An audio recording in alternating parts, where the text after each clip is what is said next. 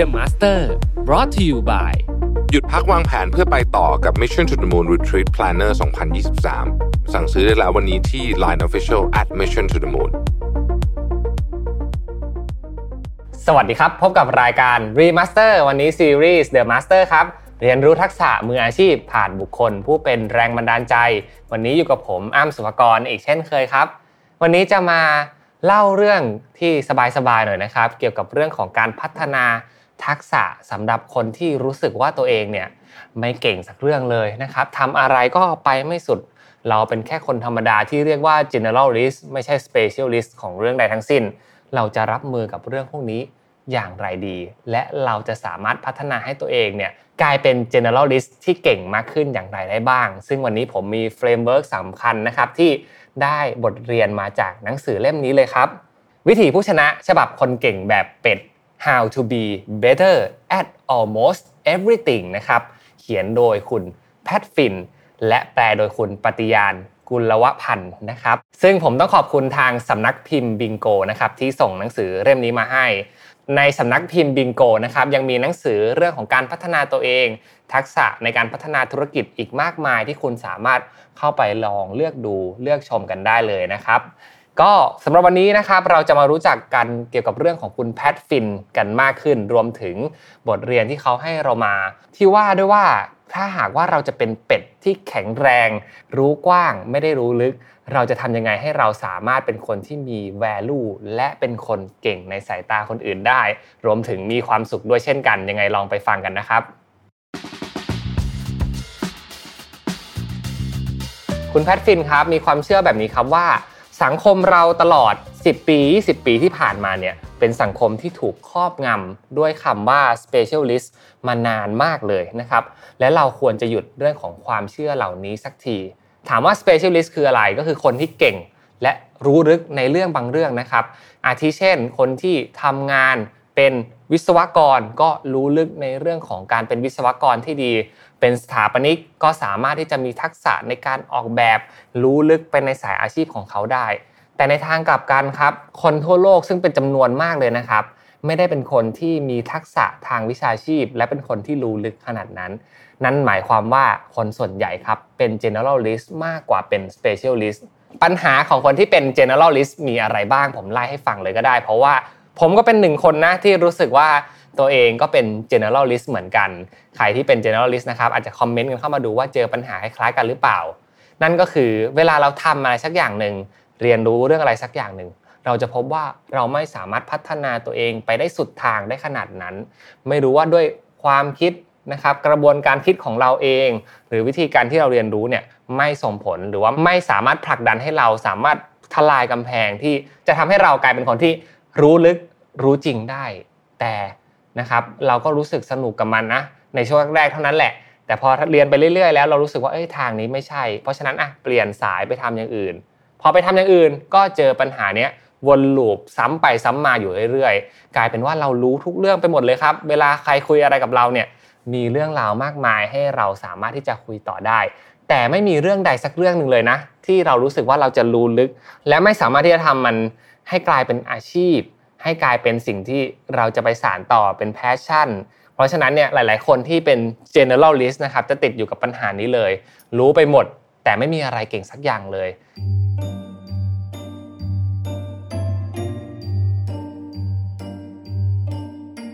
และที่สำคัญครับพอเป็นสังคมที่พวกเราเนี่ยเห็นว่าคนที่เป็น specialist นะครับมีแนวโน้มที่จะได้รับคำชื่นชม ได้รับ offer ดีๆ จากหลายบริษัท เพราะว่าเขาเนี่ยรู้ลึกกับเรื่องบางเรื่อง ซึ่งมันก็บั่นทอนนะกับคนที่รู้กว้างอย่างพวกเราใช่ไหมครับ เพราะฉะนั้นครับคุณ Pat Flynn ก็เลยอยากจะยกตัวอย่างขึ้นมา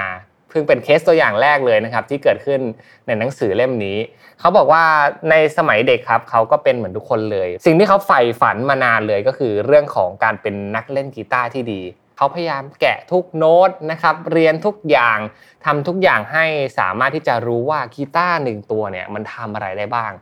นิ้วของเขาเนี่ยสามารถที่จะแบบไล่สเกลได้ทุกอย่างเลยครับทำทุกอย่างที่ผู้เชี่ยวชาญได้สอนมา และในทางกลับกันเขารู้สึกว่ามันกดดันด้วยครับที่ต้องเป็นคนที่เป็น guitar hero เก่งขนาดนี้นะครับ และเขาก็ฝึกฝนตัวเองครับ ใช้ระยะเวลาเป็นปีเลยครับ กว่าที่เขาจะได้ทักษะเหล่านี้ขึ้นมา พอมีโอกาสได้ขึ้นโชว์ที่โรงเรียนนะครับ เขาก็พบเลยว่าไอ้ทักษะที่เขาได้เรียนรู้มาความเก่งในเรื่องกีตาร์ของเขาเนี่ยก็จะได้ใจแค่กับคนบางคนครับอาทิเช่น คนที่เล่นกีตาร์ด้วยกันนะครับคนที่มีทักษะทางดนตรีด้วยกัน แต่พอเป็นคนธรรมดาที่ไม่ได้รู้เรื่องพวกนี้เท่าไหร่นะครับไม่ได้เข้าใจว่ากีตาร์เล่นแบบนี้เก่งหรือไม่ หรือแบบไหนถึงจะถูกถึงจะควร พอมันเป็นดนตรีก็ไม่มีอะไรถูกผิดใช่ไหมครับกลับกันครับเพื่อนเขาอีกคนนึงเป็นคนที่ ฝึกฝนกีตาร์มาเหมือนกัน ไม่ได้เล่นเก่งเหมือนคุณ Pat Flynn หรอกนะครับ แต่ก็ฝึกฝนทักษะในการเล่นกีตาร์คอร์ดง่ายๆ สบายๆครับ แต่สิ่งสำคัญเลยคือคนคนนี้ครับเขาไม่ได้กดดันตัวเองกับการต้องมาไล่ scale solo อะไรเก่งขนาดนั้น แต่เขาเอาตัวเองครับไปพัฒนาทักษะในการเป็นนักร้องครับเขาฝึกฝนในการร้องเพลงให้ดีครับร่วมกับการเล่นกีตาร์คอร์ดสบายๆของเขาเนี่ย พอขึ้นโชว์ต่อจากคุณแพทฟินนะครับมีเสียงสาวๆกรี๊ดกันเต็มเลยครับ มีเพื่อนๆมายืนมุงกันที่คอนเสิร์ตของเขาเยอะแยะไปหมดเลย วันนั้นเป็นวันที่คุณแพทฟินนะครับได้ตระหนักรู้เลยครับว่า เอ้ยหรือว่าสิ่งที่เรากำลังทำกันอยู่ที่เป็นทำนองคลองธรรมตามที่คนเขาบอกว่าถ้ารู้อะไร แล้วต้องรู้ให้ลึกรู้ให้จริงแล้วเนี่ยมันอาจจะไม่จำเป็นเสมอไปหรือเปล่า เพราะว่าในทางกลับกันเพื่อนเขามีเวลาไปฝึกร้องเพลง ไปทำอย่างอื่น เล่นกีตาร์ไปด้วย แต่พอขึ้นโชว์เขากลับทำได้น่าสนใจและสนุกกว่าคุณแพทฟินด้วยซ้ำครับ นี่ก็เป็นจุดเริ่มต้นแรกนะครับ ที่เป็นบทเรียนสำคัญเลยว่าทำไมคุณแพทฟินถึงเชื่อว่า generalist ก็ดีไม่แพ้กับคนที่เป็น specialist ครับ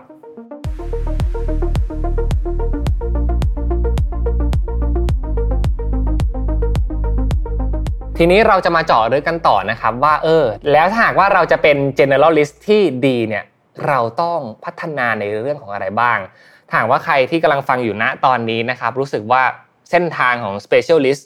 กับเรื่องบางอย่างที่เราเรียนเท่าไหร่ ก็ไม่เข้าหัวเลยเนี่ยอยากจะปรับตัวเองมาเป็นคนที่แบบรู้กว้างแบบเป็ด เราจะทำยังไงได้บ้างนะครับ ก็ วันนี้ได้ข้อมูลดีๆนะครับกับการเป็น generalist มาจากเพื่อนผมเลยครับ คือคุณทอยนะครับจากเพจ Data l o c k y นะครับได้เขียนสรุปไว้ประมาณ 3 ข้อครับที่น่าสนใจมากกับการเป็น generalist นะครับข้อที่ 1 ครับ คุณทอยบอกว่าการสร้าง skill stack ครับให้กับตัวเองเนี่ยถือว่าเป็นสิ่งสำคัญของ generalist มากเลยขอขยายความคำว่า skill stack ให้ทุกคนได้ฟังกันนะครับ ก็คือสมมติถ้าคุณมีทักษะ 1 ทักษะแล้วนะครับ ก็เก็บมันไว้ใส่กระเป๋าไว้ก่อน ทีนี้คุณก็ไปเรียนรู้เรื่องใหม่ขึ้นมา เรียนรู้เรื่องใหม่ เรื่องใหม่อาจจะเป็น4ี่ห้าเรื่องที่คุณสนใจ และที่สำคัญครับคือจังหวะนี้แหละ ก็คือการเอาทักษะหลายๆอย่างมาผสมกันจำเคสของเพื่อนคุณแพทฟินได้ไหมครับเขาเอาทักษะของการร้องเพลงดี ผสมกับการเล่นกีตาร์ที่ดีเนี่ยผสมกันแล้วมันลงตัวมันน่าฟังนะครับ แล้วมันก็มัดใจคนเข้าถึงง่ายกว่า easy listening มากกว่า เพราะฉะนั้นเนี่ยทักษะหลาย ๆ อย่างที่เป็น skill stack ของคุณเนี่ย ถ้าคุณเป็นคนที่เก่งไม่สุดสักด้านนะครับ ลองหาดูว่าแล้วเลนส์ของมันในการเรียนรู้ และต้องเรียนรู้ให้สนุกด้วยนะ พอมาผสมกันแล้วทำอะไรได้บ้าง ทุกวันนี้ผมเห็นอะไรมากมายเลยครับ ผมยกตัวอย่างในเคสของดนตรีอีกก้อนหนึ่งก็ได้นะครับ ผมเคยเห็นคนที่รู้สึกง่วงนะครับ เวลาที่เราได้ฟังธรรมะนะครับ จากพระที่ สวดมนต์ให้เราฟังใช่ไหมเอออันนี้ก็เป็นเคสหนึ่งที่น่าสนใจมากนะครับ ทีนี้เนี่ยก็จะมีโจทย์ประมาณว่าเอ๊แล้วทำยังไง ในการมาสอนธรรมะให้คนอื่นฟังเนี่ยมันสนุกขึ้นนะครับ ก็มีพระชาวญี่ปุ่นนะครับเปลี่ยนธรรมะเลยครับ เอา beatbox นะครับที่เป็นทักษะที่ตัวเองมีเนี่ยมาใส่ในจังหวะที่เป็นการสวดมนต์ไปด้วยเฮ้ยอันนี้ครีเอทีฟมาก ๆ เลยนะครับ และเป็นการผสม skill stack ที่น่าสนใจมากนะครับ พอเปลี่ยนจังหวะที่เป็นจังหวะสวดมนต์ กับจังหวะที่เป็นการใส่บีทบ็อกเข้ามาแล้วเนี่ยเฮ้ยมันน่าสนใจอีกแบบหนึ่งที่สำคัญครับ คนเข้าถึงได้ง่ายกว่านะครับและรู้สึกสนใจในเรื่องของการสวดมนต์มากขึ้น นี่เป็นทักษะที่ specialist อาจจะทำได้ไม่ดีเท่ากับคนที่เป็น generalist นะครับหรือในทางกลับกันคนที่เป็น specialist เองก็ต้องการสิ่งเหล่านี้เหมือนกัน เพื่อให้ตัวเองเนี่ยได้ต่อยอดเส้นทางของตัวเอง เอาทักษะของตัวเองเนี่ยไปเผยแพร่ให้มันมี awareness ที่มากขึ้นนั่นเองครับ ต่อมาครับทางคุณทอย Data l o c k y ก็ได้บอกอีกเรื่องหนึ่งที่น่าสนใจครับ เขาบอกว่าพอเราเป็น Specialist ไปนานๆแล้วเนี่ยมันมีปัญหาตัวหนึ่งครับก็คือ พอเรารู้เรื่องอะไรลึกไปมากๆ เราจะเริ่มคุยกับคนอื่นแบบไม่รู้เรื่องครับ เราจะเริ่มใช้ศัพท์ที่มันยากมากเลยนะครับ เพราะว่า Specialist เนี่ยก็จะมีความรู้แน่นหัวเต็มไปหมดเลยนะครับ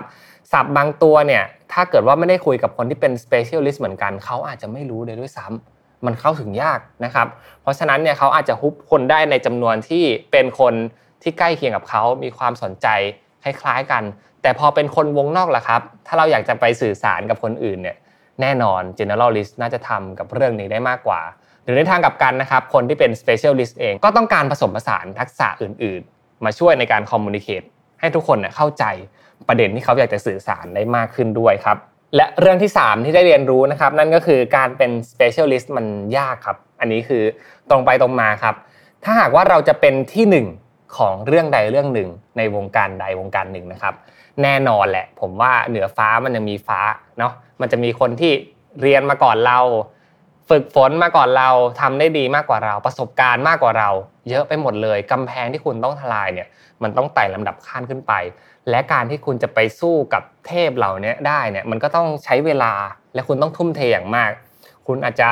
ทำงานกันวันละ 8 ชั่วโมง แต่ถ้าหากว่าคุณจะเป็นที่สุดของวงการเนี่ยคุณก็ต้องทุ่มเทมากกว่าคนอื่นทำงานเป็นเท่าตัวนะครับและสิ่งเหล่านี้เนี่ยมันแลกมาหลายอย่างเลยครับ work life balance นะครับสุขภาพ ความสัมพันธ์ สิ่งเหล่านี้เป็นสิ่งที่ generalist ถ้าหากว่าอยากจะเติบโตไปในเชิงลึกให้ได้มากที่สุดเนี่ยต้องแลกทั้งหมดทั้งสิ้นเลยครับ ในทางกลับกันผมว่า generalist ก็จะเป็นแนวทางที่ตอบโจทย์กับคนในยุคนี้มากขึ้นนะครับอาทิเช่น ถ้าหากว่าเราเชื่อว่าเวลาของเราส่วนมากนะครับไม่จำเป็นต้องไปเก่งที่สุดในเรื่องใดเรื่องหนึ่งก็ได้ แต่ขอแค่เป็นคนที่ใช้ชีวิตได้อย่างมีความสุข อยากจะตื่นมาทุกวัน เรียนรู้เรื่องใหม่ ๆ เรียนรู้อย่างสม่ำเสมอ และเป็นคนที่สามารถคุยกับใครก็ได้ เพราะว่าสนุกกับการได้เรียนรู้เรื่องใหม่ ๆ อยู่เสมอเนี่ยผมว่า generalist จะเป็นทางที่ตอบโจทย์กับคุณมากขึ้นครับ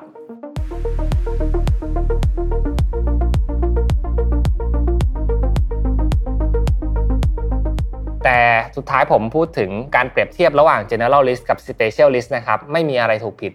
อยู่ที่ว่าคุณเลือกที่จะเดินทางไหน หรืออยู่ที่ว่าคุณถนัด และสะดวกแบบไหนมากกว่า อันนี้สำคัญกว่าครับ จริง ๆ การเป็น generalist หรือว่าการเป็นเป็ดที่เราพูดกันเนี่ยก็สามารถพัฒนาได้นะครับ เรารู้อยู่แล้วแหละว่าถ้าจะพัฒนาในเชิงลึกก็คือเรียนรู้ต่อไปเรื่อยๆ รู้ให้ลึกรู้ให้จริง และนำไปใช้งานจริงให้ได้มากที่สุดใช่ไหมครับ แต่บทเรียนของคนที่เป็นเป็ดเนี่ยก็ต้องมีรูปแบบที่กลับกันจากลึกกลายเป็นกว้าง งั้นเราไปดูทักษะ 3 ข้อนะครับที่ได้เรียนรู้มาจากหนังสือเรื่องนี้เลยครับ วิธีผู้ชนะฉบับคนเก่งแบบเป็ด เราไปดูกันครับว่ามีอะไรบ้าง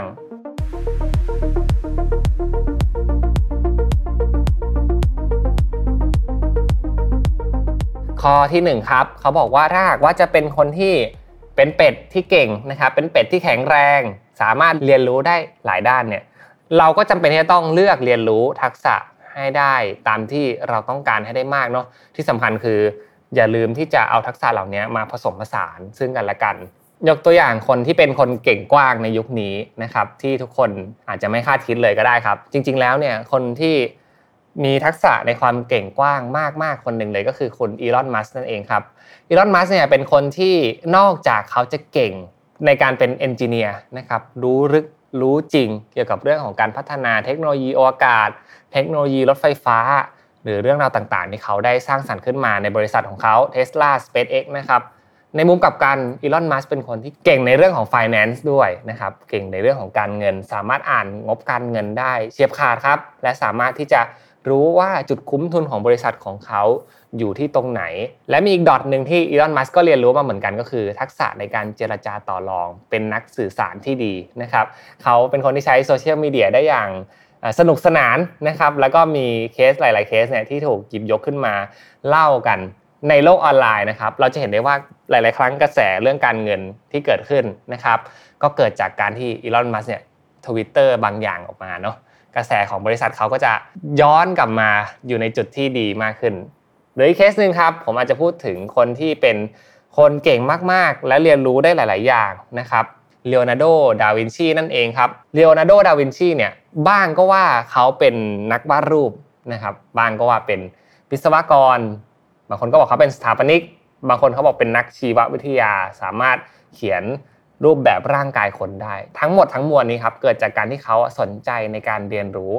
กว้างเป็นพิเศษสำหรับเรื่องต่างๆ แล้วเอามันมาผสมกันวาดรูปเก่งใช่ไหมก็เอาทักษะที่ได้เรียนรู้ในเชิงสรีระ ในเชิงชีววิทยาเนี่ยมาผสมกับการวาดรูปของเขา สุดท้ายก็ได้มาเป็นองค์ความรู้ใหม่ ๆ ที่รู้สึกว่าเป็น signature นะครับเป็นลายเซ็นที่ไม่มีใครจะสามารถเหมือนได้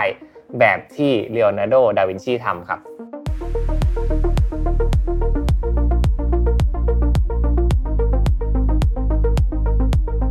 ข้อที่2ครับผมว่าน่าจะเป็นข้อที่ตอบโจทย์กับใครหลาย ๆ คนนะเวลาเราเรียนรู้เรื่องอะไรบางอย่างไปนะครับเขาบอกว่าไม่จำเป็นต้องเป็นคนที่เก่งมาก ๆ ในระยะยาวก็ได้ครับ นั่นหมายความว่าคุณอาจจะเรียนรู้เรื่องบางอย่างไป และสนใจมันในช่วงสักระยะหนึ่งก็พอ พอให้รู้พื้นฐานว่า เอ๊ะมันใช้ยังไง มันทำอะไรบ้างเขาคิดอะไรกันมา แล้วค่อยเอาไปปรับใช้นะครับ เอาเป็นว่าคุณต้องเรียนรู้บทนำของมันก่อน รู้ว่าชุดความรู้นี้เอาไปปรับใช้อย่างไร หลังจากนั้นครับค่อยเอามาพิจารณาต่อก็ได้ว่า เออเราสนใจที่จะเรียนเรื่องนี้ต่อหรือเปล่า หรือว่าเราถ้าเกิดว่าเราเอาชุดความรู้ใหม่ๆเนี่ยมาผสมกับเรื่องนี้ ก็อาจจะเป็นเรื่องใหม่ที่น่าสนใจไม่แพ้กัน เพราะฉะนั้นเนี่ยถ้าอยากจะเป็นคนที่เก่งกว้างได้ดีนะครับ ก็อย่าลืมที่จะเรียนรู้ให้ลึกสักหน่อยหนึ่งแต่เรียนรู้เป็นระยะสั้น ๆ ก็พอเพื่อพิสูจน์ว่าตัวเองชอบมันหรือไม่ ถ้าชอบก็ลุยต่อนะครับลองดูว่าน่าสนใจไหม ถ้าไม่ชอบก็ไม่เป็นไรได้เรียนรู้แล้ว เราก็ไปเรียนรู้เรื่องอื่นแทนละกัน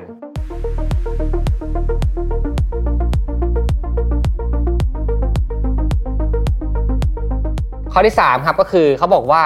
ถ้าจะเก่งเรื่องอะไรสักเรื่องเนี่ย เก่งสัก 80%ก็พอ อย่าต่อยอดจากข้อที่ 2 เลยครับ ข้อที่ 2เขาบอกว่าให้เรียนรู้ไปสักระยะหนึ่งเพื่อตอบตัวเองนะว่าชอบกับเรื่องนี้หรือไม่นะครับถ้าว่าคุณชอบแล้วเนี่ยคุณก็เรียนรู้ไปตามตำราสัก 80%แต่อีก 20%ที่จะเติมเข้ามาเนี่ยก็คือ creativity หรือว่าความคิดสร้างสรรค์ที่เราจะมาเสริมกันนั่นเอง เราจะเห็นได้ว่านักร้องหลายคนนะครับที่โดดเด่นขึ้นมาในยุคสมัยนี้ ไม่ใช่คนที่ต้องเป็นคนที่เสียง เพราะที่สุด ร้องได้เป๊ะถูกหลักไวยากรณ์ที่สุดนะครับ แต่เป็นคนที่มีสไตล์ที่เป็นเอกลักษณ์ตั้งหากล่ะ ถึงจะเป็นนักร้องที่ทุกคนเนี่ยสนใจนะครับยกตัวอย่างเช่นเอชชีแลนก็ได้ครับเอชชีแลนเนี่ยเป็นคนที่เก่งกีตาร์เนาะสนใจเรื่องของการเล่นกีตาร์เล่นกีตาร์มาก่อน ทีนี้เสริมทักษะในการร้องเพลงขึ้นมา โอ้ก็ยิ่งสนุกสนานนะครับเอชชีแลนก็มีเสียงที่เป็นเอกลักษณ์ด้วย ทีนี้เทคนิคในการเล่นกีตาร์ของเขากับการร้องของเขาเนี่ย ก็ช่วยส่งเสริมกันทำให้มันกลายเป็นสไตล์ใหม่ที่คนหลาย ๆ คนนะครับชื่นชอบ และทำให้เขากลายเป็นไอคอนิกของการร้องเพลงในทุกวันนี้ครับ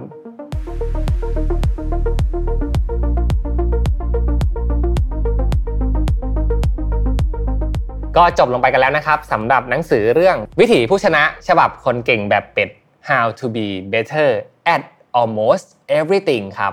หนังสือเล่มนี้ผมบอกเลยว่าเป็นหนังสืออีกเล่มหนึ่งที่ชวนเราคิดนะครับเกี่ยวกับเรื่องของ mindset ใหม่ ๆ ได้อย่างดีเลยทีเดียว และเป็นหนังสือที่ควรค่าแก่การอ่าน เพราะผมรู้สึกว่ามันได้ทบทวนตัวเองได้ดีดีแต่มีจุดหนึ่งครับที่อาจจะเสริมให้ทุกท่านหน่อยว่า ถ้าหากว่าคุณเป็นคนที่ชอบเรื่องของหลักการอะไรมากเนี่ยหนังสือเล่มนี้ จะมีเรื่องของความคิดเห็นส่วนตัวของผู้เขียนอย่าง Pat Flynn เนี่ยเข้ามาเยอะพอสมควรนะครับ บางอย่างก็ต้องเปิดใจรับฟังเยอะๆหน่อยนะครับ ก็สำหรับวันนี้นะครับรายการ Remaster กับ The Master ของผมนะครับ Pat Flynn ผู้เขียนหนังสือวิถีผู้ชนะ ฉบับคนเก่งแบบเป็ดก็จบลงแล้วนะครับ หากชื่นชอบนะครับ ฝากกดไลค์กดแชร์กด Subscribe รวมถึงกดกระดิ่งแจ้งเตือนไว้นะครับ ให้ไม่พลาด content จาก Mission to the Moon รวมถึงรายการ Remaster ด้วยนะครับ ยังไงเรามาพบกันใหม่ ทุกวันอังคาร2ทุ่มสำหรับวันนี้ สวัสดีครับ The Master Presented by หยุดพักวางแผนเพื่อไปต่อกับ Mission to the Moon Retreat Planner 2023 สั่งซื้อได้แล้ววันนี้ที่ Line Official at Mission to the Moon